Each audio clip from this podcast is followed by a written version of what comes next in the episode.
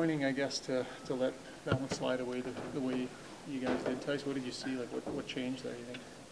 I don't know if anything changed. I think, you know, we were having a, you know, fairly solid third period, and it's just one of those things where, you know, I think, uh, I know Nursey's taking it hard on himself, but he tries to make the right play to go to Leon, who would have had a shot at the empty net, and it hits the guy's shaft, I think, or whatever, and then it's kind of bouncing around. And um, yeah, I, I, mean, it's it's disappointing because the game's right there, but uh, yeah, you move on. It's a game of mistakes. That's why people come and watch, and um, we've got to obviously eh, we've got to learn how to how to close those ones out. But I think uh, it's a, a, bit of a one-off there.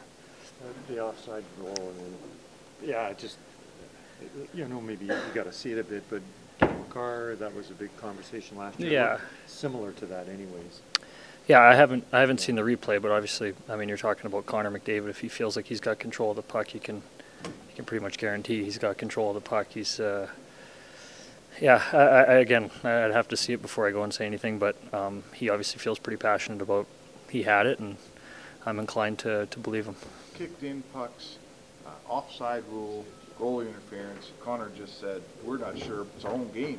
We don't really yeah. know what these things are." What do you think about that? Yeah, it's interesting. I think anytime you go to review and you know we're sitting looking at it on the bench and you know we don't even know which way it's going to go. So I don't know how they.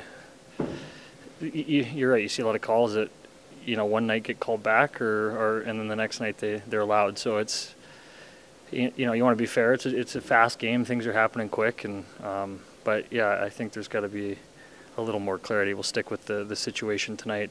You know, won't blanket at all. But if you know if Connor McDavid has control of the puck coming over the blue line, he's got control of the puck. You know, it's he's he knows, he's not fumbling it. He's not.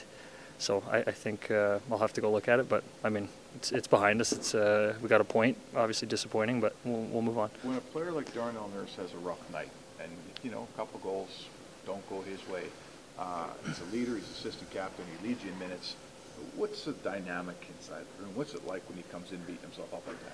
Yeah, I mean, Nursey's such a plays such an important role in this team, and he's he's every night he's playing big minutes against the you know, best players in the world, and um, he's a, a, leader physically, and um, yeah, there's I mean, it's it's hockey. You're gonna play. He's gonna play over a thousand games. He's gonna have a couple ones he, he would like back, but I've had a million of those myself, so it's just uh, it's part of the game, and and you move on. And that's uh, and I know Nursey's one of the mentally tougher guys I've ever met, so it'll be no problem for him. On a late power play like that, where you have the lead and all you need to do is run out the clock, is it a bit of a bit of a different mindset where you're not really going for the throat, you're just trying to. You know, yeah, yeah. I think there's there's nothing there that you know.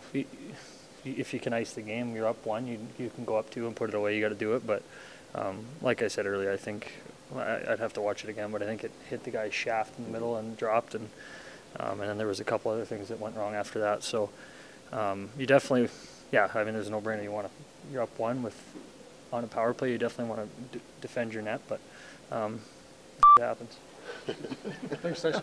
Thank you. Hi, it's Shauna, and I might be a bad parent because my kids think french fries are vegetables. Hey, it's Ryan, and I might be a bad parent because I went out for wings when my wife was in the hospital after giving birth. Johnny here. I might be a bad parent because in my house, the tooth fairy gives pocket change. But we're not alone. Len emailed us and said his six year old daughter's Tarzan moment going from love seat to La-Z-Boy by curtains made him more proud than any dance recital. and Andy left his two year old at the rink. All right, guys, I'm sure we're not alone. Like Andy's kid. For stories and confessions like this, make sure you check out our podcast. It's called Bad Parents, and it's available wherever you get your podcasts. I left a glove at the rink.